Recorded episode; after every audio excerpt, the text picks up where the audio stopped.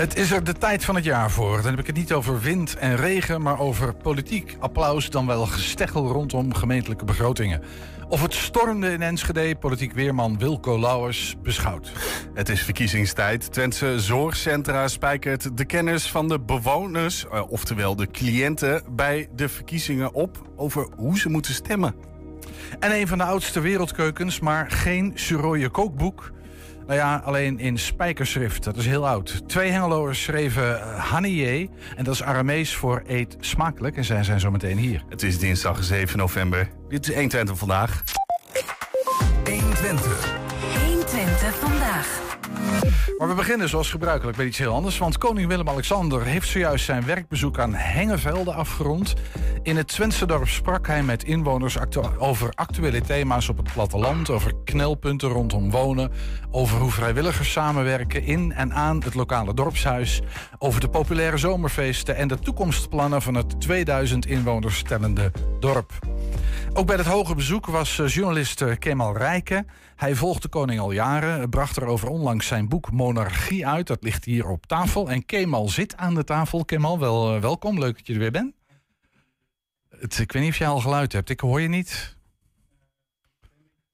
Nog niet. Uh, Julian, wat gaan we doen?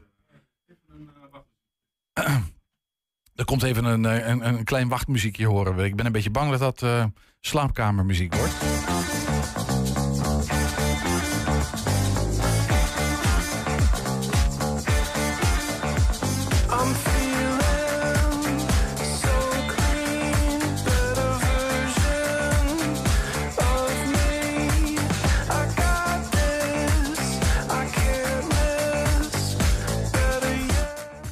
En dan zijn denk ik de technische problemen nu voorbij. Stekkertjes verwisseld. Uh, Fantastisch, toch? Ik heb, ja, zie je. Ik hoor live radio, luid, Dat is hartstikke goed. Luid en duidelijk. Allemaal goed, allemaal goed.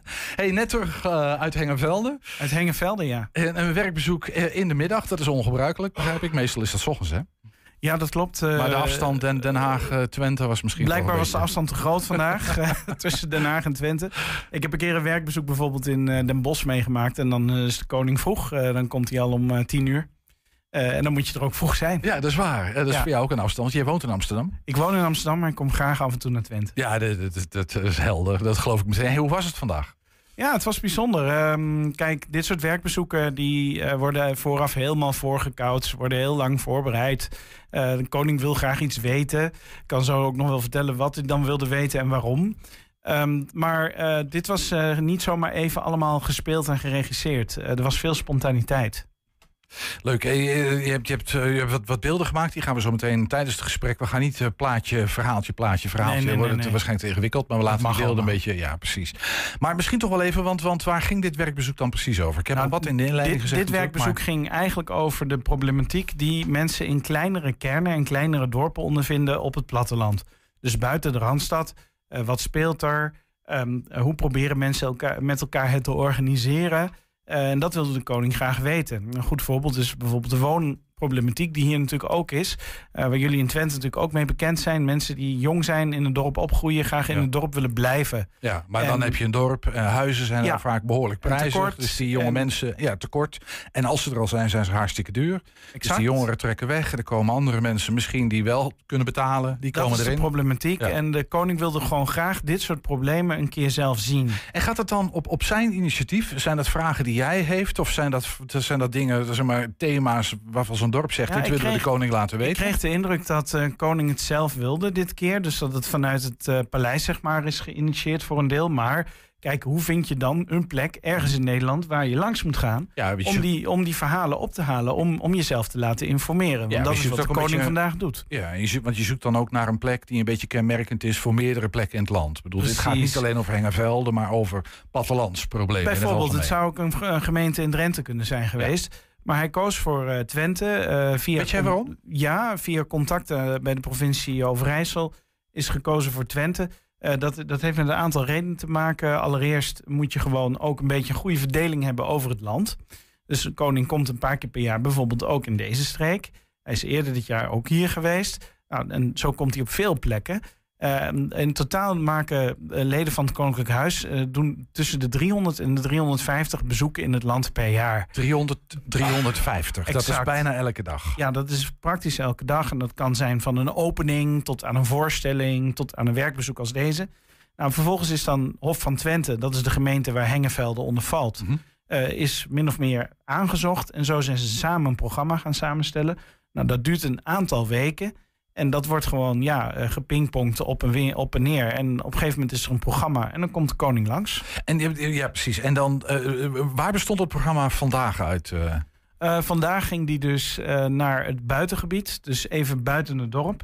daar waren boeren die hebben gezegd: wij gaan hier een bed and breakfast beginnen en wij turnen dat om.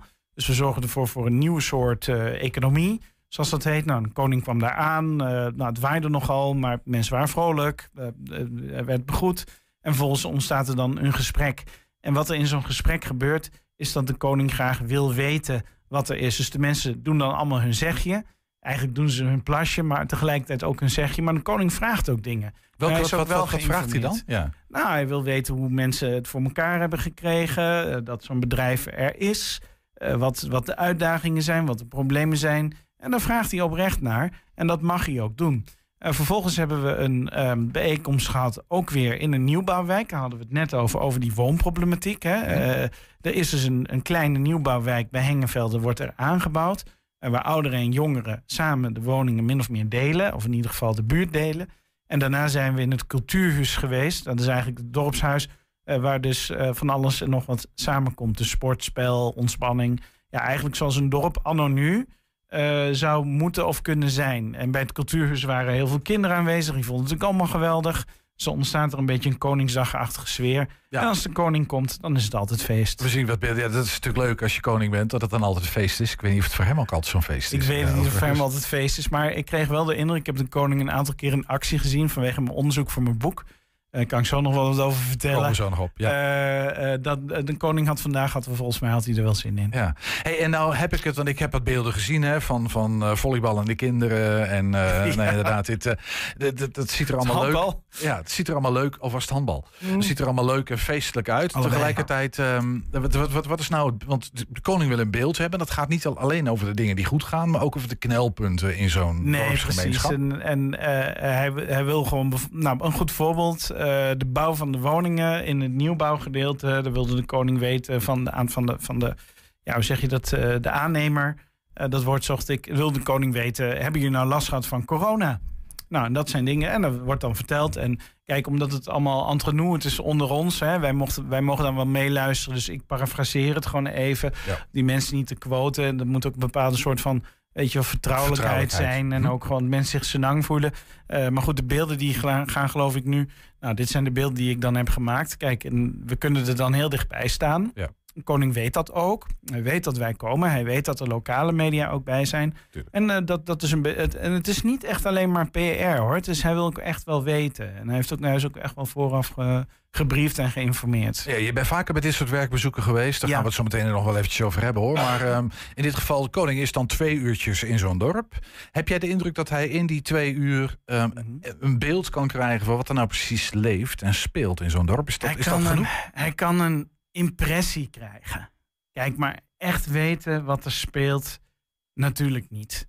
Het gaat erom, uh, de koning heeft het recht om zichzelf te laten informeren. Dat is een van zijn drie rechten.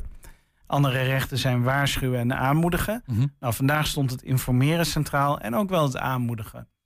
Uh, het feit dat deze mensen proberen samen met hun dorp er iets van te maken. En dat zie je wel sterk. En dat is de impressie die hij krijgt. Maar echt de impact of Weet je, dat, dat, is, ja, dat, dat, dat is niet super groot natuurlijk. Het is wel een vorm van, oh goed, jullie zijn goed bezig. En oh, wat goed. Dus dat aanmoedigen waar je het over hebt. Dus hij hoort het en hij, hij moedigt een beetje aan. Waarom, waarom, want een stukje de koning is natuurlijk een bijzonder uh, instituut hè, in onze ja, samenleving. Zeker, waarom, wel zeggen. waarom doet Willem-Alexander dit? Willem-Alexander doet dit omdat ja, hij moet sowieso uh, de, de Nederlanders vertegenwoordigen. Maar de koning wil ook weten wat er in Nederland speelt onder de burgers. Hij, hij heeft oprechte interesse. Wat ik net al zei, er zijn honderden eh, van dit soort bezoeken per jaar. En kijk, wij horen dat vaak niet, omdat het vaak geen afwijkend nieuws is. Dus het komt daardoor ook niet echt in het nieuws. Maar wat hij doet is zichzelf laten informeren, zodat hij weet wat er speelt. Kijk, en soms is het zo dat achter de schermen, als er echt iets is, dan kan de koning misschien tegen bewindspersonen of bestuurders ook iets zeggen. Uh, en de vraag is natuurlijk of zij daar dan zich iets van aantrekken. Maar uh, een staatshoofd mag zichzelf informeren. En dat doet hij dus ook. Ja. Als een soort vader des vaderlands, een beetje dat beeld. Dat zijn jouw woorden, Ernst. Ja, dat zijn mijn woorden. Dat zijn jouw woorden. uh, vader des vaderlands. Het zijn jouw woorden niet, begrijp ik. Uh, nee, hij, hij, hij moet zo neutraal mogelijk staatshoofd zijn. Volgens mij probeert hij daar zijn best voor te doen. En ja, je, dit, ik hoor het je al een paar keer zeggen. De representatieve, representatieve functie. Ja, ik hoor het je al een paar keer zeggen. Hij is oprecht geïnteresseerd. Dat ja, is ook echt het beeld dat jij hebt. Dat is het beeld wat ik krijg. Ja. Ik denk, koning gelooft in wat hij doet. Ik krijg de indruk dat hij ook echt ervoor gaat. En ja, dat, dat ieder werkbezoek wat hij doet, ja, dat, dat, dat hij dat zo goed mogelijk op zijn manier dan wil doen. Ja. Nou zijn de, de thema's die hij hier aansnijdt, hè, de plattelandsthema's, wonen, uh, de agrarische sector die ja. moet vernieuwen en dus andere verdienmodellen moet gaan mm. ontwikkelen. Noem het op, de, de samenhorigheid in zo'n dorp, mm. jong en oud die daar moet kunnen. Dat zijn allemaal eigenlijk ook behoorlijk politieke thema's. We zitten midden in verkiezingstijd. Dat klopt. Hoe politiek, en de koning mag niet politiek zijn, maar is hij dat nee. dan toch stiekem een beetje nee, dat, wel? Dat, hoe dat is hij eigenlijk niet. Ik heb, ik heb uh, vooraf ook gevraagd aan uh, de mensen van de RVD uh, van ja, dit is toch wel heel toevallig. Dit zijn thema's die spelen. Ja. En zijn toevallig ook verkiezingsthema's die in deze streek heel erg spelen. Uh, is dat een, uh, een, een, toeval? En toen zeiden zij, uh, ja, dat is toeval, dat is niet expres. De koning stuurt daarin niet. Nee, dat, dat, nou ja, maar je gelooft toch ook niet dat dat toeval is? Ik bedoel, dat, dat is een nou, beetje... ik denk, ik denk, als ik eerlijk ben, wel dat het speelt. En dat de koning dat dan ziet. Of dat zijn mensen dat zien. En dat ze vervolgens ja, iets mee willen doen. Maar de koning mag geen politiek bedrijven. En staat ook in Den Haag bekend als apolitiek. Dus niemand vindt hem ook echt politieke speler. Dus het zou wel raar zijn als hij dan speciaal naar het dorp Hengevelde gaat. om daar dan iets uit te meten. Nee, dit, ik denk wel dat het gewoon. Ja, het, is een, het zijn thema's die nu spelen en het is actueel. En, nou ja. Dus hij wil zich daar ook over laten informeren ja, en wil weten wat er dan precies speelt. Ik denk dat het, dat het zo zit. Ja, Zeker. maar, maar dan, dan toch ook omdat hij daar een bepaalde rol in ziet voor zichzelf. Ja, een bepaalde En als dat dan rol. niet een politieke rol is, welke rol? Ja, nou ja, goed. Hij is Kijk, koning- formeel staatshoofd. Hè? Koning, koning heeft drie rechten. Wat Ja. ik net al zei. Het recht om zichzelf te laten informeren. Dat heeft hij vandaag gedaan. Ja. Dat kan hij dus doen door bijvoorbeeld een werkbezoek te doen. Maar dat kan hij ook doen door bijvoorbeeld iemand op audiëntie, zoals dat heet, te vragen. En dan gewoon met iemand een gesprek aan te gaan. Eh, het recht om aan te moedigen. Dus waarin de koning dus zegt van nou, we proberen te binden, proberen mensen bij elkaar te krijgen, proberen in de samenleving een push te geven aan dingen die goed gaan. En het recht om te waarschuwen. Dat waarschuwen, dat gebeurt ook in het buitenland wel eens. Eh, dan kan de koning bijvoorbeeld een speech houden en waarschuwen. Of bijvoorbeeld eh, bewindspersonen waarschuwen. Het waarschuwen gebeurt niet zo vaak. En dat waarschuwen, dat is vrij ruim interpretabel. Eh, koningin Beatrix deed het bijvoorbeeld door de burgers wel eens een spiegel voor te houden in haar speeches. Ja, en waarschuwen kan natuurlijk ook bijvoorbeeld met bewindspersonen of de premier. Maar de vraag is natuurlijk of die zich daar iets van aantrekken. En Nee, dat hangt heel erg van de politie zelf af. Dat snap ik. Hij, hij, heeft geen stuur in zijn handen, waarmee die, eh, maar hij Nee. heeft ook elke week dat gesprek met de minister-president. Absoluut, waar wij helemaal niks van weten, Ernst. nee, dat precies. Maar je kunt je voorstellen dat in dat soort gesprekken de informatie die hij ophaalt uit het land uiteraard een rol zal Precies. spelen, toch? Dus dat is in feite, hij zou bijvoorbeeld in een gesprek, nou, noem bijvoorbeeld met de minister van Landbouw, de toekomstige minister van Landbouw, zou die bijvoorbeeld eh, het voorbeeld van Hengevelde kunnen aanhalen, Ja. omdat hij daarover is geïnformeerd. Ja. Nou, dat, dat zijn dus dingen. Nou, gisteravond bijvoorbeeld had de koning een gesprek eh, met eh, mensen die dus ehm, eh, proberen Joden en moslims samen te brengen. Mhm. Nou, dat is een stukje aanmoedigen. Dus dat is zowel informeren, een groepsgesprek hebben van twee uur. Daar gaan ze echt twee uur voor zitten. Maar het is ook een stukje aanmoedigen Ja, van wat goed die- doen jullie dit. En die verbindende rol spelen ook in de, Precies. in de samenleving. Nou had ik de indruk dat zijn moeder, koningin Beatrix, Wijlen, ko- koningin Beatrix. Wijlen of, leeft ja, nog, de voormalige, de, bedoel de voormalige koningin, eh, dat die politieker was. Dan, eh, die, die maakte wat meer gebruik van dat. Of was de monarchie op dat moment, was ook, zat anders in elkaar. Dat had een andere plek in onze Nou, samenleving. in feite is staatsrechtelijk is er helemaal niks veranderd met de monarchie. De monarchie is in Nederland hetzelfde gebleven. Alleen de persoon die de monarchie invult, die maakt de monarchie. En koningin Beatrix stond erom bekend dat ze de politiek ook heel interessant vond. En ja, we weten ook, het staat ook in mijn boek, voorbeelden genoeg van achter de schermen... waarin er toch een bepaalde vorm van beïnvloeding is geweest... vanuit koningin Beatrix in dus de Haagse politici. En iedereen in Politiek Den Haag wist... koningin is een speler. Dus daar kun je rekening mee houden. En er waren ook mensen soms bang voor, voor het paleis. En de, de situatie is nu totaal anders. Wat we nu zien is dat, ja, weet het, uh, koning Willem-Alexander is juist apolitiek. Mensen zijn helemaal niet bang voor hem. Is dat de persoon of is dat een bewuste keus van hem die ook wat te maken heeft misschien met draagvlak voor monarchie? Ik denk allebei. Ik denk allebei. Ik denk dat het de persoon is. Ik denk dat de koning uh, meer interesse heeft bijvoorbeeld in het maatschappelijk middenveld. Koning Beatrix had natuurlijk ook. Ook een politiek thema. Het is niet echt een politieke man. Uh, ja, en, en tegelijkertijd zijn het ook natuurlijk ook keuzes. Want de nieuwe monarch wil zichzelf onderscheiden ten opzichte van de vorige. Ja. Zou het denkbaar zijn dat ook in de huidige tijd, wat je zegt, het, het, het, in het staatsrecht is er eigenlijk niks veranderd. Nou, volgens mij heeft de, de koning geen rol meer in de, in de formatie dat van klopt. Maar dat, dat, dat staat niet in het staatsrecht. Nee, oké. Okay. Maar dus is wel een klein beetje verschuiving. Dat zie je volgens mij ja, maatschappelijk de, ook wel. Dat is gewoon technisch. De Tweede Kamer die heeft in 2012 besloten... we halen het staatshoofd uit de formatie. En dat had dus ook hiermee te maken... dat de koningin van Sturing werd uh, beschuldigd uh, dat, wat in 2010 met de formaties gebeurt, maar ook in 1994 met de formatie van Paars. Uh, toen is er, uh, ja, achteraf blijkt ook uit onderzoek dat er toch wel een vorm van sturing is geweest. Dat had natuurlijk helemaal niet gemogen. dus de staatshoofd is uit het proces van de formatie gehaald. En nou, onlangs was er trouwens een debat in de Tweede Kamer over van moet de koning terug in de formatie. En uiteindelijk is dus toch besloten om dat niet te doen. En ja, dat, dat, dat, dat is inderdaad iets wat de Tweede Kamer afspreekt. Maar dat is niet iets wat bijvoorbeeld in de grondwet verankerd staat. Nee, dat was een gewoonte dat de staatshoofd dat deed. Is het denkbaar dat uh, koning Willem-Alexander, de onze, onze huidige vorst, uh, dat hij um, iets doet als zijn moeder heeft gedaan met de aankoop van die Victory Boogie Boogie bijvoorbeeld? Ja, uh, schilderij. Ja, ja. Nou, dat was een schilderij van Piet Mondriaan, wat ja. is aangekocht, waar de koningin zich zou, mee zou hebben bemoeid. Uh, wat, zou hebben bemoeid nou, of heeft dat, bemoeid? heeft dat... bemoeid. Alleen het punt is, ja, je bent er niet 100% zelf bij. Hè? Nee. Dus daarom zeg ik het even zo. Ja. Maar goed, ik, ik omschrijf het ook in mijn boek als een episode... waarin er dus echt duidelijk gewoon beïnvloeding en ingreep vanuit het paleis is geweest... om een duur schilderij namens de staat der Nederlanden aan te kopen... Uh, ja, ik zie koning Willem-Alexander dat niet zomaar Maar doen. dat heeft dan met de persoon te maken en niet zozeer met, uh, met zijn positie. Ja, in... maar het heeft ook te maken, Ernst, met hoe de politici onder de indruk zijn van een staatshoofd. En hoeveel ruimte ze die persoon geven. Met andere woorden? Nou, de koningin Beatrix kreeg gewoon veel ruimte door sommige ministers. En ook door de minister-president. Zij kreeg ook best veel ruimte. En zij zocht die ruimte ook op. Ja. Dus op het moment dat dat gebeurde ja, dan, dan sta je erbij en dan kijk je ernaar. Ja, en dat doet Willem-Alexander een stuk minder. Uh, of die doet het eigenlijk niet. Die doet dat haast niet, althans nee. niet voor zover wij weten nee. in die zin. En dus dat, in de informele sfeer zou het kunnen dat hij de verhalen uit Hengevelde meeneemt naar Den Haag. Absoluut. Maar daar blijft, en dat zal ook Maar daar blijft wel, het maar daar nog, even, nog even een ding. Ik heb ook met oud-ministers gesproken en die zeiden van ja, als je koningin Beatrix de ruimte gaf, dan nam ze die ook. Ja. Dus je moest strak blijven. Ja. Oké. Okay. Het, het, is even leuk om dat kijk je achter de schermen voor je in ieder geval een beetje een gevoel bij te krijgen. Zeker, zeker. Hoe zit het met, de, met, het, met het draagvlak van, van, van de monarchie in Nederland? En dan Willem-Alexander, misschien Maxima. Er Nou, wordt veel over gespeculeerd Dat klopt. Uh, nou, we hebben laatst hebben we een, uh, een enquête gehad, een aantal enquêtes gehad. Uh, eentje op Prinsjesdag en eentje eh, daarna van het Republikeins Genootschap.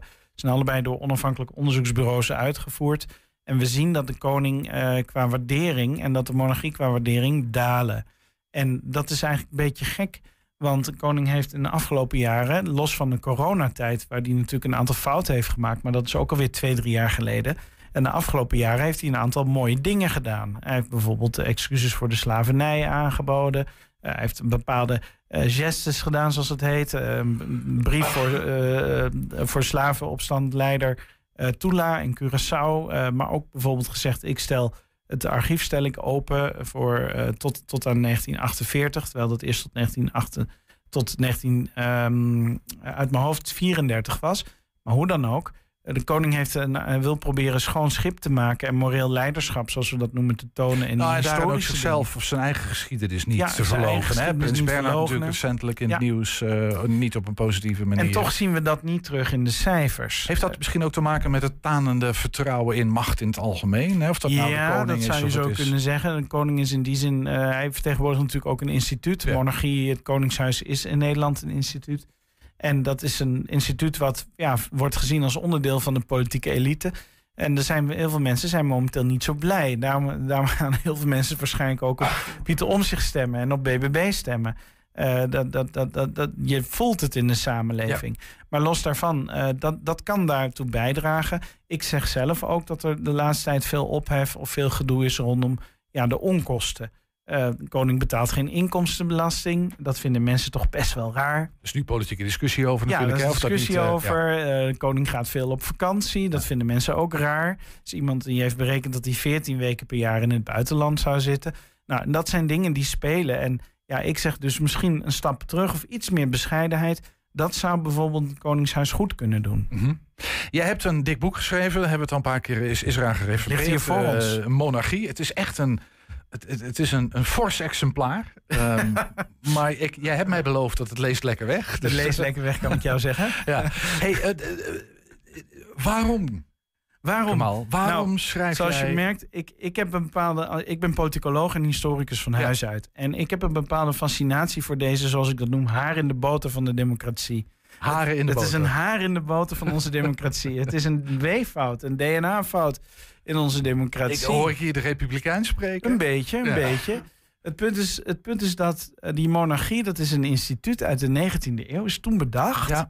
En het bestaat nog steeds en het functioneert nog steeds. Maar het is best wel raar, want de oudste die geboren wordt, die wordt de koning. Zeer tot de verwondering van, uh, van de schrijver. Deze. Precies, dus wat wilde ik doen? Ik wilde onderzoeken hoe dat nou komt. En ik heb vanaf de jaren 40 tot aan nu historisch onderzocht hoe de monarchie in Europa zich heeft ontwikkeld. Want alleen door naar Europese landen te kijken kun je het vergelijken.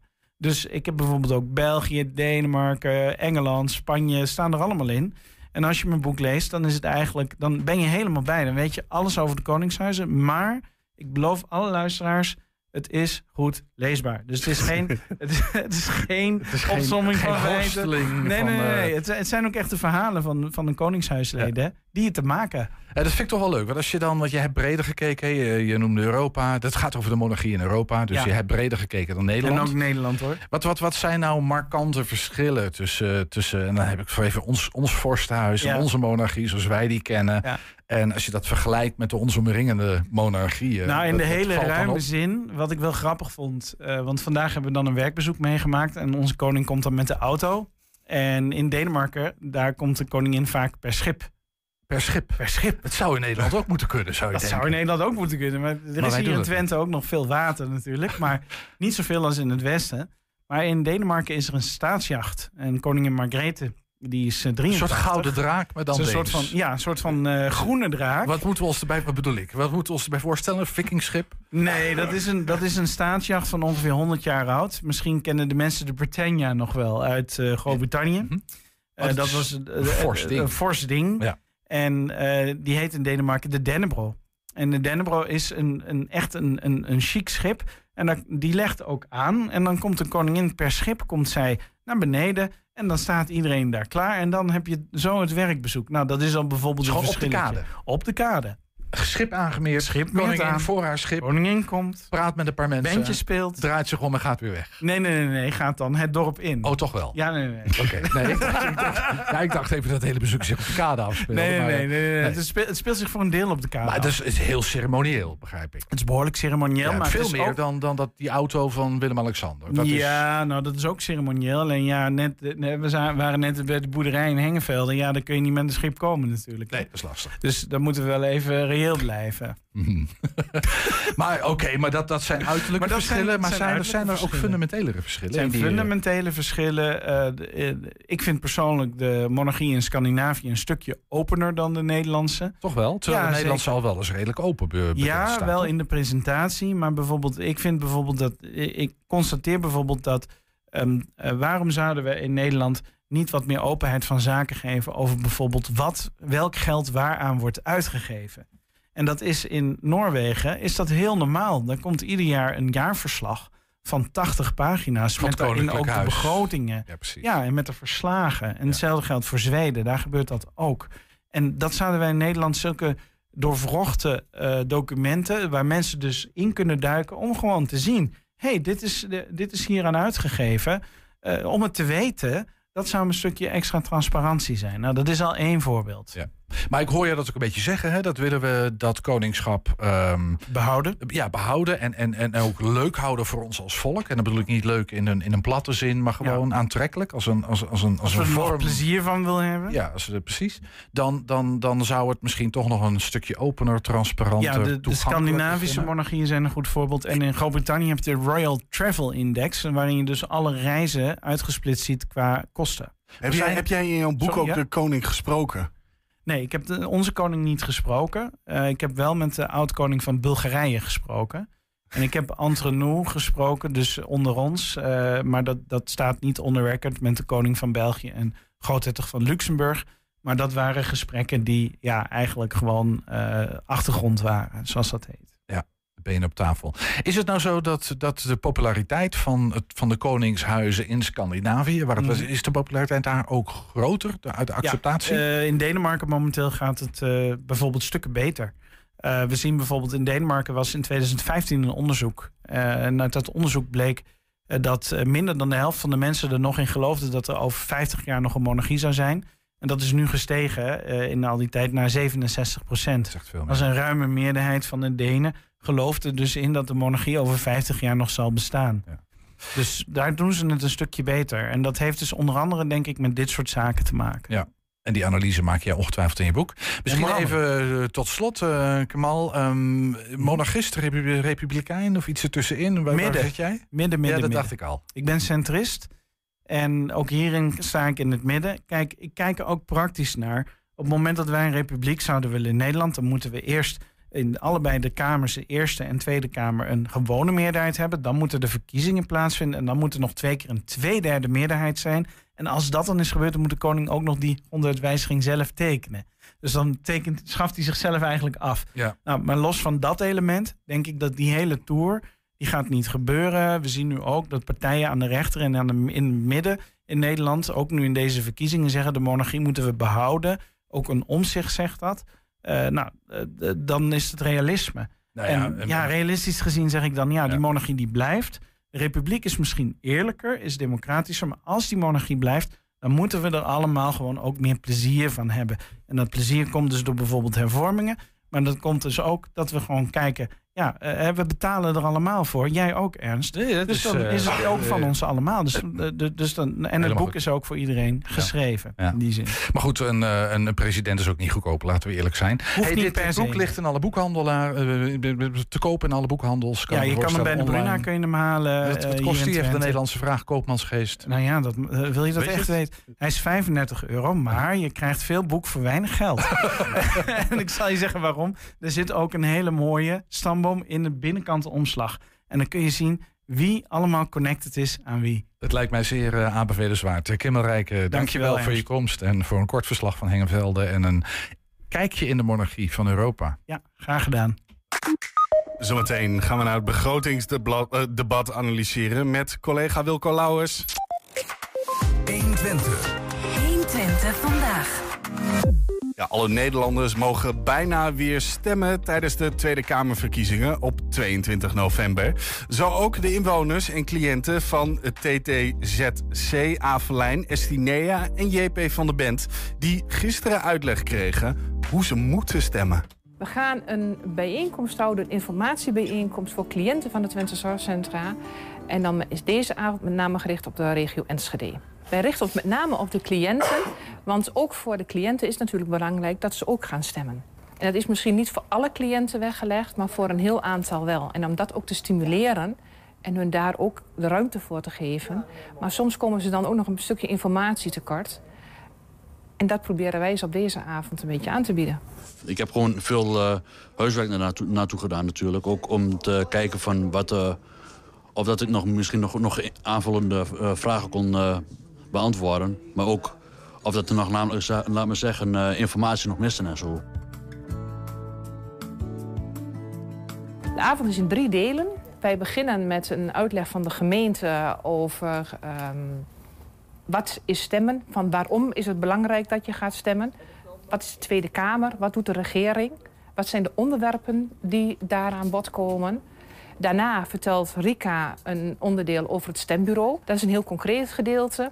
En daarna vertellen wij als uh, scholing nog een stukje van ehm, waarop moet je dan stemmen. En daar kunnen wij met behulp van de kieswijze van Steffi... Gaan we, uh, kunnen we eventueel afspraak maken individueel... om met mensen die kieswijze door te lopen... als er verder niemand uh, in de buurt is die dat met hun kan of wil doen. Ik ga sowieso uh, per partij kijken hoe ze doen.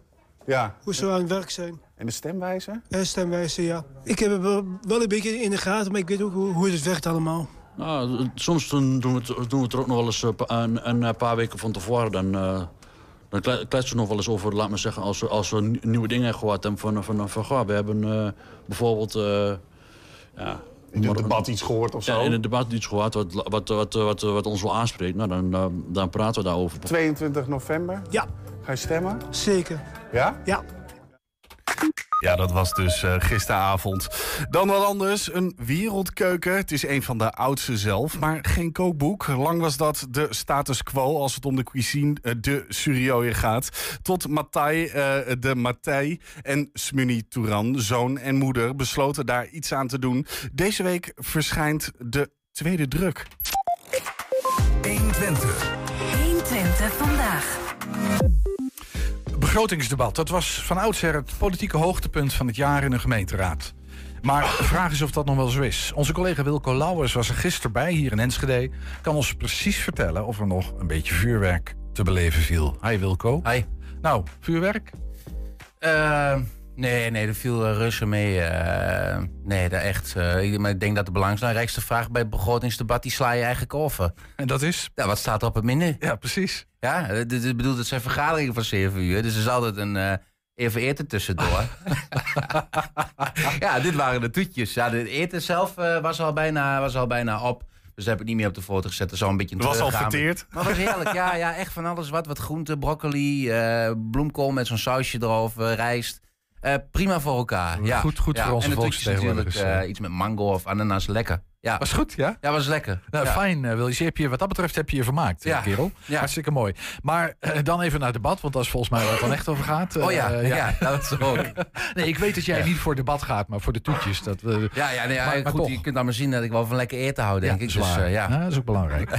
We zo meteen nog meer over eten hebben. Blijven luisteren, Wilco. Um, ging het debat zelf, waar, waar, waar ging het debat over? Nou, het zou over de begroting moeten gaan, maar uiteindelijk ging het opvallend weinig over de begroting. Ja. Want? Ja, nee, kijk, het komt eigenlijk een beetje... Je hebt zoiets als de zomernota, daar hebben we laatst al een keer over gehad. Of met Niels was dat misschien. Maar in ieder geval, daar hebben we in het programma wel eens over gehad in de zomer. En in de zomernota, dat is eigenlijk al een soort begroting. Alleen vroeger was het zo dat dan in die tijd voordat de begroting kwam... Uh, veranderden allerlei plannen. En dan kwamen, uh, nou ja, dat, allemaal lastig geworden. September circulaire, dat is dan... In september komt dan bericht vanuit Den Haag... en dan zijn weer nieuwe berekeningen doorgevoerd... op wat de gemeente allemaal voor geld krijgt van vanuit Den Haag. Ja, en dan zijn er allerlei wijzigingen. Alleen is er een paar jaar geleden afgesproken dat dat niet meer wordt meegenomen. Dat doen we één keer een jaar, dat is in het voorjaar. Dan kijken we van hoe de status is van het geld uit Den Haag. En doen we niet meer aan het einde van het jaar. Dus in feite verandert er vanuit de zomernoten naar de begroting niets of uh, bijna niets. En dat is wel jammer, want het, het was vroeger echt het hoogtepunt uh, van het jaar. Hè? Daar, daar keek je naar uit, ook als, als journalist. Ik kan me herinneren ooit toen ik begon in de Achterhoek in Berkeland. 15 jaar ooit, heel lang geleden, bijna 15 jaar geleden. Ja. Maar dat, dat dagen, ja, daar, was, daar werd een hele dag voor uitgetrokken. Dat was fantastisch. Mooie beschouwingen, net als je uh, rond Prinsjesdag ziet, hè, de dag daarna, na Prinsjesdag. Ik hoor je eigenlijk zeggen dat dat, dat moment waarop je um, als volksvertegenwoordiging uh, in, vertegen, in, in, in, in, in, in, in bijzijn van de pers, maar natuurlijk ook eventueel mensen op de publieke tribune, ja. beschouwt, terugkijkt en kijkt waar het naartoe moet, dat dat ja. moment een beetje weg is. Precies, die stip op de horizon waar je met elkaar over praat. En dat komt ook door allerlei andere zijdebatten, hè, want uh, er wordt ook in het debat aangegaan. Nee, daar gaan we bij het woondebat over hebben. Of daar hebben we het bij het vergrijzingsdebat ja, over. Ja. Of het energiedebat. Geen integraal verhaal meer van nee. waar we nou staan als gemeente en waar we naartoe willen. Dat, dat is eigenlijk de zomernota. Maar ik heb gehoord dat ze die twee misschien wat willen samenvoegen. Dat ze gewoon één moment gaan uitkiezen. Uh, misschien in de zomer. Dat is ons begrotingsdebat. Goed, het ging dus uh, even heel kort door de bocht. Misschien iets te gierend kort door de bocht. Niet over de begroting. waar ging het dan wel over? Nou, misschien moeten we daar gewoon even naar kijken. Ik heb een kleine compilatie gemaakt. Goed. De focus in al ons beleid ligt wat ons betreft te veel op jongeren en jong talent en talentbehoud. En laten we als burgerbelang helder zijn, ook dit blijft voor de komende jaren zeker ook ons uitgangspunt. En blijven dit uh, beleid ook steunen. Echter zien wij, voorzitter, ook door deze sterke focus een onbalans ontstaan. En dus roepen wij als Burgerbelangen Enschede het college op om bij alle beleidstukken de vraag te stellen: wat betekent dit voor onze ouderen en de toekomstige generatie ouderen? Hoe kunnen we dat verwerken in ons beleid? Hetzelfde geldt voor gezinnen. Voor ons als Burgerbelangen Enschede een belangrijke doelgroep en de motor van onze samenleving. De ChristenUnie ziet het vergrijzingsdebat als opmaat naar beleid dat het zorginfarct voorkomt. Dat we met elkaar werk maken van waardig ouder worden en het niet alleen opschrijven. En zou het niet mooi zijn als Enschede op een gegeven moment het eerste bejaardenhuis 2.0 zou kunnen openen? Een hele knusse samenwerking tussen welzijn, een woningbouwcorporatie en een zorgaanbieder. Een aantal weken geleden sprak ik een jongen van 17. En hij vertelde hoe normaal het gebruik van harddrugs is onder zijn leeftijdsgenoten. Hij vertelde hoe jongeren simpel zeggen: een pil is goedkoper dan acht bier. Geld voor harddrugs gaat naar drugscriminelen. En die criminelen hebben een mega-impact op onze maatschappij. Ik hoef de voorbeelden denk ik niet eens te noemen. Iedereen hier, iedereen in de stad kent deze voorbeelden. Nu het zover is gekomen, moeten we ook alles doen om dit te stoppen. We moeten voorkomen dat het vuifsnuiven een blijvend iets wordt. En we moeten voorkomen dat we een generatie X te C gaan krijgen. Eén ding wat wat ons betreft onderbelicht blijft... en dat is het betaalbaar kunnen wonen in Enschede. Want wat is betaalbaar wonen in Enschede voor Enschede'ers? Als je gemiddeld 28.000 euro per jaar verdient. Je kan daar maximaal 125.000 euro voor lenen. En ik kan u vertellen, op Funda staat op dit moment geen eenwoning te koop onder dat bedrag. De focus ligt in de politieke arena en zeker in deze raadzaal al een tijd op de onderste helft van de woningmarkt. Het Vanekke zit vol, het Brunink zit vol. Waar blijft het plan voor, laten we zeggen, twee keer modaal of daarboven? Voorzitter, op zo'n manier bouwen we op de lange termijn Enschede de armoede in. Hier moet het roer en het denken hierover echt radicaal om. En wat ook heel erg ontbreekt, is de duurzaamheid. een van de grootste opgaven uit onze tijd. De helft van de jongeren maakt zich ernstige zorgen. En dat zijn dan net de jongeren die wij willen binden aan onze stad. En na de afgelopen zomer hebben we helemaal gezien dat dit een terechte zorg is. En GroenLinks is in alle eerlijkheid ondaan. En wij zullen dan ook tegen deze begroting stemmen. En voorzitter, zijn er dan nog zaken die het college wel voor elkaar krijgt? Jazeker, maar die betekenen op termijn het einde van onze stad zoals wij deze kennen. Die betekenen het einde van onze normen, onze waarden en onze cultuur. Want wat het college wel voor elkaar krijgt... is het plaatsen van een mega-AZC tussen twee woonwijken. Wel 10 miljoen euro voor een onrendabel podium... maar geen geld om hier de hondenbelasting af te schaffen. Wel de veiligheid in het geding brengen met de bouw van een AZC... maar geen geld om zichtbare boa's aan te stellen. Wat een prioriteiten, voorzitter. En dat moet dus echt anders. Ja, nou, uh, ik hoor het al. Ja, het zijn uh, veel de, dezelfde. Iedereen uh, met zijn eigen. Ja, ja one is kunnen maar ieder zijn eigen punten. Hè. bij de PVV die zagen we als laatste natuurlijk ja. AZC en PvdA wonen. immigratie, PvdA wonen. ook in dit geval. Ja, precies. Maar dan totaal de tegenovergestelde. Hè. PvdA zegt meer betaalbare woningen. D66 meer dure woningen. Laat ik zo even maar even Midden, middenwoningen in ieder geval. zeggen. Nou ja, GroenLinks die natuurlijk over duurzaamheid begint. Ehm, eigenlijk Uh, ik had er met iemand over, ja, geen raadsel, dus ik zal niet de naam noemen. Maar bij, eh, bij, tijdens het eten, ja, het is misschien wel een beetje de, de verkiezingen die eraan komen. Elke partij kiest zijn eigen punten. Uh, enige die daar niet uh, bij gebaat is bij die landelijke verkiezingen is burgerbelang. En die heeft het ineens over de vergrijzing. Ehm, en niet over het, de doelstelling van de gemeente, namelijk jongeren aantrekken. Ja, en gezinnen. Hè? Dus, en jongeren en gezinnen en ouderen eigenlijk moeten we gewoon voor iedereen goed zorgen. Dat is de, de conclusie van dit debat. Hè? Ja, ja. Nou ja, dat is ook waar natuurlijk. Waar, dat is ook cool, maar ook een beetje een open deur.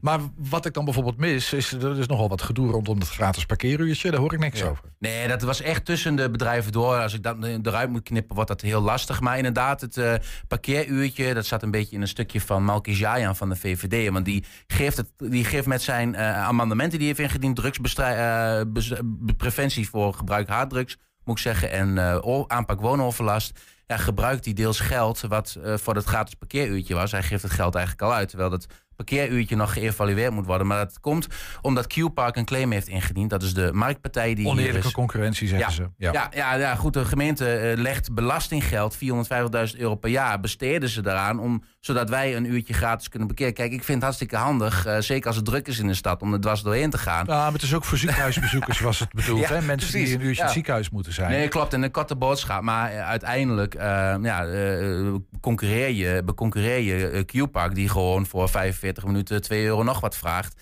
Ja, die heeft een claim ingediend onder voorbehoud... van nou ja, als dit eraf gaat per- vanaf het nieuwe jaar... Dan eh, trekken ze hem in. Ja. Ja, maar oké. Ehm, eh, open deuren eh, met nog een paar kleine dingetjes. Eh, Verder nog iets bijzonders eh, waar, we het echt even over moeten Ja, hebben? Sportaal kwam in sprake. En dat is natuurlijk ook, we hebben gisteren eh, op onze site, dus terug te lezen, eh, bericht dat alle toezichthouders, hè, de Raad van Commissarissen van eh Sportaal BV, dat is het zelfstandige sportbedrijf van de gemeente, die zijn in één keer opgestapt uit oneenigheid met de gemeente. En eh, nou, dat werd ineens eh, aangedragen gisteren van, hé, wat is hier aan de hand? Het heeft ook niks met de begroting te maken, maar goed, er werd over gepraat. eh. We hebben met elkaar vertrouwelijk gesproken erover intern. En daar gaan we geen uitspraak over doen. En dat wil ik ook graag zo houden. Dus we gaan goed uit elkaar, we gaan prima. Dus we zijn alleen op bepaalde onderdelen... en die heeft u ook kunnen lezen, governance, rolopvatting, taken, bevoegdheden... niet met elkaar eens. Nou, dat kan. Maar het gaat met Sportaal hartstikke goed. Voorzitter, dat is nogal een uitspraak. Het gaat met Spottaal hartstikke goed als de hele Raad van, Raad van Commissarissen is opgestapt. Maar tegelijkertijd houdt de wethouder zich aan het vertrouwelijke gesprek wat is gevoerd. Maar wij zijn hier ook aandeelhouder, of het college is aandeelhouder... maar tegelijkertijd ook als opdrachtgever. En opdrachtgeven, dat doen wij hier ook vanuit deze gemeenteraad. Ja, met alle respect, voorzitter, excuus via u... maar met alle respect, u geeft geen opdracht aan de Raad van Commissarissen... eh, maar u geeft opdrachten aan de Raad van Commissarissen... die eh, houdt toezicht. Ehm, en daar wil ik het ook bij laten. Het is een vertrouwelijk gesprek geweest, prima zo. Ik snap het, maar zou u niet een gesprekverslag in de GMK's... dat we in ieder geval een beetje inzicht hebben... besloten sessie hoeft voor mij niet... even een gespreksverslag van dit en dat is er gebeurd... en dan zijn wij in ieder geval weer op de hoogte. Ja, zeker, voorzitter. Dank. Ja, ik bedoel, het kan toch niet zo zijn dat... er komt straks een wolverzoek van links of rechts... om te weten wat hier speelt. Want iedereen voelt wel aan dat er wat speelt... en dat u dat zo bagatelliseert. Ik vind wel een beetje een niet passende houding, moet ik zeggen. Ik snap wel dat het op dit moment eigenlijk geen goede vraag is... en wellicht een goede reactie. Maar zeg dat dan en laten we deze hele discussie ergens anders voeren. Wij moeten als raad natuurlijk ook wel een beetje onze positie kennen... en niet overal ons tegenaan lopen moeien. Tegelijk is het natuurlijk wel zo dat Sportaal wel een instantie is... waar wij eh, nogal wat doelen mee willen bereiken in de stad. Eh, ik vind het echt een heel raar verhaal waar ik niet zoveel mee kan. En ik toch wel behoefte heb aan wat meer verduidelijking. Ik bedoel, als het noodzakelijk is om eh binnenskamers in eh, volledige geheimhouding... eh, daar een aantal zinnen aan te wijden, vind ik dat prima. Maar voor mij is het helemaal niet opportun om dat nu in de begrotingsbespreking te bespreken. Oké, dit is inderdaad die laatste toezegging. Stel me dan enigszins gerust. Maar ik, ik zat hier ook met verbazing naar te kijken, Wilco. Ja, ja, schoorvoetend wordt dan toch maar even... Eh, en hoeveel, geld gaat daarin om? Eh 8 miljoen sowieso besteedt de gemeente. Want dat, dat kost zo'n beetje. Ja, ik zeg het even heel. eh, kan iets meer of minder zijn. Maar rond de 8 miljoen kost de hele sportvoorziening in Enschede. Dat is En, allemaal eh, gemeenschapsgeld, hè? Dat is een, dat is een Ja. bak geld. Ja, ja. Daar, kan je, eh, daar kan je een zwembadje verbouwen. Precies, precies. En dan, ja, goed, dan eh, snap ik het wel dat je wil weten. Als daar bestuurlijk eh, het een en ander. Hè, want het zijn wel de toezichthouders. Hè? Nou, heeft de gemeente wel gezegd op, op vraag eh, die ik heb gesteld. van ja, het heeft niks met zwembad te maken. En het heeft ook niet eh, met de financiële positie te maken. Ja, maar wat dan wel? Hè? Ik snap dat raadsleden het willen weten. En eh, heel eerlijk gezegd, ik zou het ook willen weten. Gaan we hier nog achter komen? Ik hoop Heb jij een vermoeden wat er speelt? Nou, Nou. nou, het is heel lastig als het niet met die dingen te maken heeft. Maar ik vermoed dat het, nou, zoals al aangegeven, met de positie van de, de commissarissen te maken heeft. Dus, eh, ehm, en ik heb gelezen, dat staat niet in een brief aan de gemeenteraad, maar wel in een, eh, een mailtje aan werknemers van Sportaal die ik eh, heb kunnen zien. eh, dat de directeur eh, eh, mag blijven. De vacature van, eh, eh, na- voor de zoektocht naar een nieuwe directeur is stopgezet. Dus deze, de interim mag nu blijven. Vind ik ook opvallend. Eh, en het college die spreekt het vertrouwen uit in deze directeur. Dus er speelt iets en, en, en waarschijnlijk rondom de, de taken. En eh, dat denk ik dan, hè, de taken en, eh, die, die, die de Raad van Commissarissen heeft. En daar zijn gewoon reglementen voor. Die staan ook op de website van Sportaal. Die heb ik ook gelezen. Eh, ik denk dat de gemeente daar iets, of de aandeelhouder moet ik zeggen, maar dat is de gemeente, de enige aandeelhouder, dus de wethouder, dat daar misschien iets aan eh, wil veranderen. Dat er wat taken bijkomen of afgaan. Eh, dat vermoed ik, maar ja, goed, dat weten we niet. Misschien via een wolverzoek. Herman Brouwer gaf me toch wel een goede tip, zag ik net. Dus ja, we moeten erover nadenken. Die gaf het voorzetje. Nou, denk daar rustig over na. Dankjewel, Wilco. Ja. Ja, we zijn ook als podcast te beluisteren via alle bekende platforms. Je vindt daar de hele uitzendingen en iedere dag één item uitgelicht. En heb jij nou een leuke tip voor de redactie? Uh, mail dan naar redactie apenstaartje 120.nl 120. 120 vandaag. We hebben het over een van de oudste keukens ter wereld. Toch was er nooit een kookboek geschreven over de Suryoje-keuken. Hengelo Matthij de Maillet vond dat niet langer kon... en besloot samen met zijn moeder, um, Sumi Turan, er een te schrijven. En dat boek heet Harrier. In deze week van het kookboek, ik wist niet dat die week bestond... Um, komt de tweede druk van dat boek komt uit, van dat kookboek... Uh, en Matthij en uh, Smuni zijn hier. Die nemen langzaam plaats. Ik ga ook iets langzamer praten. Uh, maar welkom allebei. Fijn dat jullie er zijn. Uh, jij zit volgens mij? Ik zit. Ja. Ik weet niet of de schuif van je microfoon al open staat. Geloof het nog niet. dat komt allemaal goed. hij staat nu open, heel goed. Um, de tweede druk van dit kookboek. Gefeliciteerd. Dankjewel. Wanneer, wanneer verscheen de eerste, vroeg me meteen af? In maart uh, dit jaar. Oh, dat is al heel, dat gaat snel. Dat vind ik ook, ja. Hartstikke mooi. En, en, en, dus dat is een korte periode. Maar eigenlijk voor maart van dit jaar bestond er geen kookboek over de Suryoje keuken. Ja, geloof het uh, of niet. Maar die, uh, dat bestond inderdaad niet. Want ik, uh, ik liep inderdaad tegen dat um, probleem aan. Want ik had enorm verlangen om um, de gerechten van mijn moeder te kunnen maken sinds ik uh, uh, uit huis uh, ben. en, um, Je ehm, mist moederspot. Ja, ja, denkt, ik moet, moet dat, ja, dat blijkt. Het zijn toch ja, heel oude recepten. Ja. En, um, maar je had ja, nergens zo, iets. Nee, je hebt geen naslagwerk waar nee, je die gerechten. geen aantekeningen of notitieboekjes. Het zat allemaal in het hoofd van mijn moeder. En um, ja, dat zijn eeuwenoude recepten die eigenlijk mondeling overgedragen zijn. Want jij zegt eeuwenoud. Hoe, hoe oud is eeuwenoud?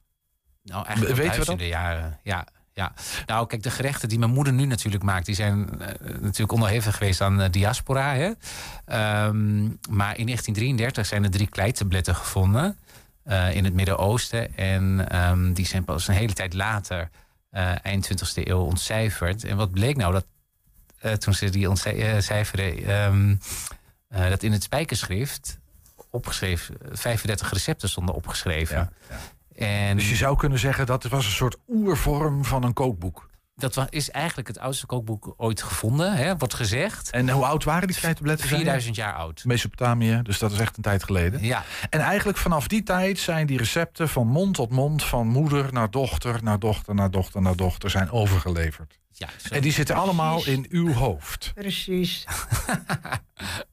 maar, dat, de, maar als u dan kookt, dan weet u wat u moet maken. En dan gaat dat dat heeft, u, heeft u rijtjes? Hoe, hoe, hoe werkt dat? Nou, lijstjes in uw hoofd? I, eigenlijk, ik maak nooit lijstjes. Zij allemaal, ik doe alles op gevoel. Op gevoel? Op gevoel en zonder uh, recepten. En, en dan maak ik zo'n grote pan helemaal vol met alles. Bijvoorbeeld, ik doe snijboontjes en uh, courgetten, aubergine, tomaten. Uh, van alles wat. Ja, maar Zo dat in moet, een pan, dat, grote pan. dat, zou ook, dat zou jij ook nog kunnen. Ja, hè? Dat, allemaal van dat soort, ja, dat hij, maar, maar dan, maar dan, dan hij wel komt het. misschien ook kunnen, maar dat, dat, gaat, dat ging niet, niet zo. Maar wij moeten allemaal per gram en hoeveel moet je, in uh, hoeveel personen en hoeveel mensen moet je die boek. Maar dat doet u nooit?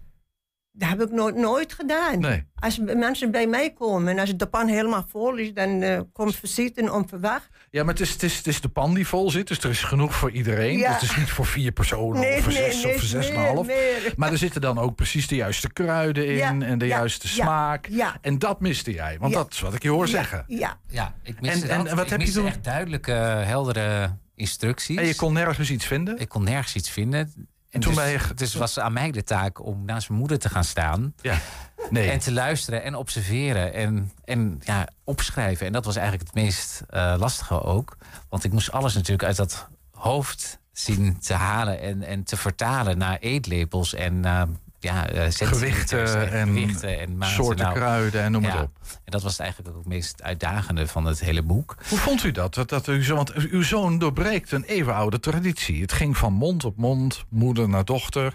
En nou komt hier ineens een zoon en die zegt... ik wil keurige lijstjes maken. En ik wil grammen en ik wil eh, inhoudsmaten en ik wil hoeveelheden. Nou, nou dat, dat- hij was een beetje eigenlijk heel, ehm beetje was ik een beetje ook bang dat wij gaan die beginnen om te maken. Ik dacht bij mijzelf, die gramen en die, die- hoe, hoe, hoe, hoe ga jij doen? Ja. Hij zegt, mam, luister eerst naar mij. Als ik die gramen allemaal tegen jou zeg, dan moet je ook zo doen. En dan komen wij goed uit. Ik zeg, oké, dat begint beetje bij beetje. Deze gram, deze gram, die zijn voor vier personen bijvoorbeeld. Maar ik, ik, ik, ik kan me niet voorstellen dat u nu het kookboek van uw zoon erbij pakt... om een gerecht klaar te maken. Dat doet u nog steeds uit uw hoofd, toch? Oh mijn god. Jawel, kan ik wel doen. Uit mijn hoofd kan ik ook doen. Kook jij wel eens voor je moeder uit je boek? Ja, ik heb ja, dus, ja. eh, ehm, hè, want ik woon natuurlijk op mezelf in Amsterdam. En mijn moeder Ja. is daar regelmatig. En dat is heel gezellig, en, eh, maar ook spannend. Want dan eh, probeer ik een gerecht te maken. Dit is de lakmoesproef dan, hè? Ja, dat is inderdaad zo. En dat gaat wel eens mis, maar dat gaat ook wel eens goed. Sterker nog, ik kreeg een compliment dat mijn moeder zei van... eh, dit smaakt naar, e- naar het eten van mijn eigen moeder, dus mijn oma. Dus dat was wel echt een heel groot compliment. Dat snap ik. Met andere woorden. eh, en als het, dan, als het dan iets minder goed is, is het dan omdat je boek nog niet helemaal klopt? Of is het omdat je gewoon niet goed gelezen hebt? Dan komt het omdat ik het niet goed gelezen heb... en een Ja. beetje, ook een beetje lui ben... of ook om een bepaalde kruid niet, net niet thuis heb gehaald. Ja, ja en, en, en, eh, of ja, en zo heeft ook iedereen bij een eigen oven. Of, hè, en, en als mijn moeder dan een keramisch kookt... is het weer anders dan, dan gas. Ehm, ja. Maar goed, weet je wel, dat, dat is het, vind ik altijd leuk. Nee, maar ik wilde even zeker weten dat, dat de recepten in het boek die kloppen. Dat, kloppen, dat, daar ja, ligt het ja. niet aan. Het ligt dan aan de oven, of het ligt aan inkopen, of het ligt aan lezen. Maar eh, wat, wat, wat kenmerkt nou de Sur- Ik weet ook niet aan wie ik dat moet vragen, hoor, maar wat kenmerkt nou de, Sur- de keuken? Wat, wat is nou heel typisch Surjoje? Nou, wat echt eh, typisch is, hè, daar, daar heb ik dus ook een beetje onderzoek naar gedaan, want het is echt een geschiedenisboek gevonden, eh, geworden. Ehm, hè, en het boek begint ook eigenlijk eh, daar 10.000 jaar geleden. eh, in Mesopotamië, hè, en het, eigenlijk het noordelijke deel Assyrië. En ehm, daar is de eerste landbouwsamenleving ontstaan. En, ehm, eh, en wat bleek nou? Er, bleek een grasplantje te groeien en dat was doerumtarwe. En van die doerumtarwe werd eh burgel gemaakt, boergel. Laat dat nou eigenlijk de meest populaire graansoort zijn eh, van onze keuken. Hè, en in En Noord-Afrika dat is geen toeval, het is gewoon echt daar ontstaan. ja, dat is Maar- echt inheems. Ja. Dus, ehm, eh, ja, dus dat is echt heel specifiek. Daarnaast natuurlijk heel veel peulvruchten en groenten. Eh, dus we hebben hele lekkere stoofpotjes en soepjes en salades en van alles uit de oven. En ook een heel lekker ehm, eh, hoofdstuk met zoet. Ehm, Is het, is het vooral van oorsprong een vegetarische keuken? Of is het, was ja, er ook wel... deels, Deels. En daar kwam ik ook eigenlijk achter. Ik wist het eigenlijk altijd wel, maar als je het dan toch gaat opschrijven... en ook dan de herkomst hè, en waarom dat dan is... ehm, Kijk, de Suryoye zijn, ehm, wat het echt onderscheidt van de andere keuken uit het Midden-Oosten is, wij zijn christenen. Eh, dus we hebben geen restricties qua eten en ook geen ehm slachtvoorschriften. Ja, dus varkens mogen en, en, en, ja. en- en de, Het de hoeft niet. wijn erover mag. Het- Ja, het- ja inderdaad. En, ehm, maar de culinaire kalender is wel echt beïnvloed door het christendom. Ja, ehm, we hebben een, een lange vaste periode. Hè, althans, er zijn nog eh, veel die dat volgen, ook een heel deel niet. Ehm, als je die volgt, dan eh, betekent het dus dat je eigenlijk plantaardig eet. En de enige uitzondering daarop is vis. Ehm, dus er is een, een, een periode net voor Pasen en net voor Kerst. Dat zijn de wat langere vaste periodes. En ja, daar waren deze mensen ook heel inventief. Dus die eh, ja, was eigenlijk vlees was eigenlijk helemaal niet nodig. Of, of, of boter. Ja. Want je moest zonder toch een lekker gerecht op tafel Ja, zetten. Daar ja, kwam het om. Nee, nee, het is enorm. Als je, met dat kookboek en met het onderzoek daarna... heb je niet alleen recepten op papier... maar ook eigenlijk een enorme geschiedenis... van de ontwikkeling van die keuken heb je, heb je beschreven ja. en ontdekt. Ja. Maar zaten daar dingen in die voor u echt nieuw waren? Dat u zegt, ik, ja, ik heb het altijd zo gedaan... maar ik heb eigenlijk geen idee waarom. Maar nu, nu weet ik waar dat vandaan komt. Nou, eigenlijk niet. Wat wij hebben begonnen, ik, dat, dat hebben wij allemaal ook eh, in Turkije gehad, deze dingen. En kijk, sommige dienen was ik ja, heel, heel jong nog, dat mijn moeder al die dienen ging koken en doen. Maar ging ik altijd een beetje bij haar kijken hoe dat eh, bijvoorbeeld doet en hoe ze het maakt. En toen dacht ik bij mijzelf, nou als mijn zoon met deze kookboek gaat beginnen, dan moet ik goed nadenken mijn moeder eerst dit gedaan, dan gaan wij ook zo beginnen. Snap ik. Ja, want, want- eten, koken is ook een soort thuiskomen dan Ja, natuurlijk. hè? maar Ja, wij eten graag echt samen. En eh, dus eh, het liefst ook, eh, eh, nou, ook met onverwachte gasten. Hè. Dat, dat- dat ging altijd wel, als ik me kan herinneren, zeg maar, in mijn jeugd ging altijd wel eens een onverwachte bel. En ja, daar moest natuurlijk altijd wel eten eh voorradig voor En dat zijn. was er ook altijd. En dat was er ook En altijd. dat is nog steeds zo, denk ik. En het is eigenlijk nog steeds wel zo. Ja, heel Zeker bij u. Maar gebeurt het ook vaak, dat inderdaad de bel? en dan ja, komen echt, mensen... ja, als mensen nou bij mij op visite komen, Ik pak even een pen. Wat is uw adres? Ja, kom maar. Mag gerust komen hoor. Dan ga ik heel grote openschottel maken met eh, eigen gebakken brood en alles kun je mee eten. En gezellig. Hoeveel, hoeveel recepten staan er in dit boek? Er staan 60, Ongeveer? ehm, er 60? staan 60 recepten in. En ze zijn allemaal eh, voorzien van een foto en ook een introductie. En daarnaast heb je nog gewoon een, heel, eh, ehm, ja, een heleboel verhalen zeg maar, over eh, de ontstaansgeschiedenis van. Het klinkt heel hard. En 60 recepten, recepten van je moeder. Van u. ja, ja. Dus en, en, maar hoe- hoeveel recepten zitten er in uw hoofd? Het zit alles in mijn hoofd. Ja, maar hoeveel? Ongeveer. Ja, hoeveel? Ja, ik weet precies niet meer. Misschien meer. Misschien zit nog meer recepten in mijn hoofd. Maar wij mogen niet meer drukken. Dat, dat, 60.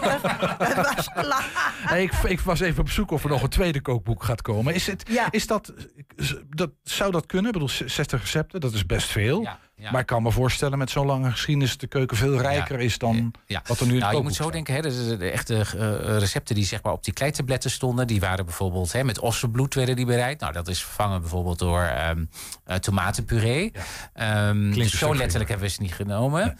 Eh, mijn moeder en ik, die hadden laatst wel van, hé, hey, nou, waren we een gerecht aan het maken. Of mijn moeder thuis dacht, nee, waarom hebben- staat dit nog niet in het boek? Is ook wel heel lekker. Dus er zijn nogal zeker wat Ja. recepten of varianten. Hè? Ja. Ehm, maar om het toch een beetje divers te houden, hebben, ehm, ehm, zijn we niet de diepte ingegaan bij één gerecht.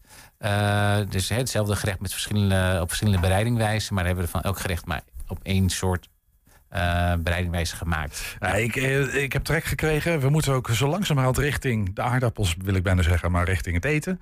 Ehm, misschien nog heel even kort. Dat boek te koop overal. Wat kost Het overal te koop. Het is 33,99. Deze week gaan we eh, de tweede druk vieren. En dat doen we bij Atheneum op Spui in Amsterdam. Leuk. En het is ook eh, te koop bij Dille en Camille. En bij Broekhuis hier in Twente. En ehm, ja, het gaat heel goed. Hartstikke goed. Dus Atheneum in Amsterdam. Dat is een gerenommeerde boekwinkel. Hey, Matai en uh, Matai de Meyer en Smunny Turan waren dat moeder en zoon over het eerste serieuze kookboek ter wereld dan, denk ik. Dankjewel.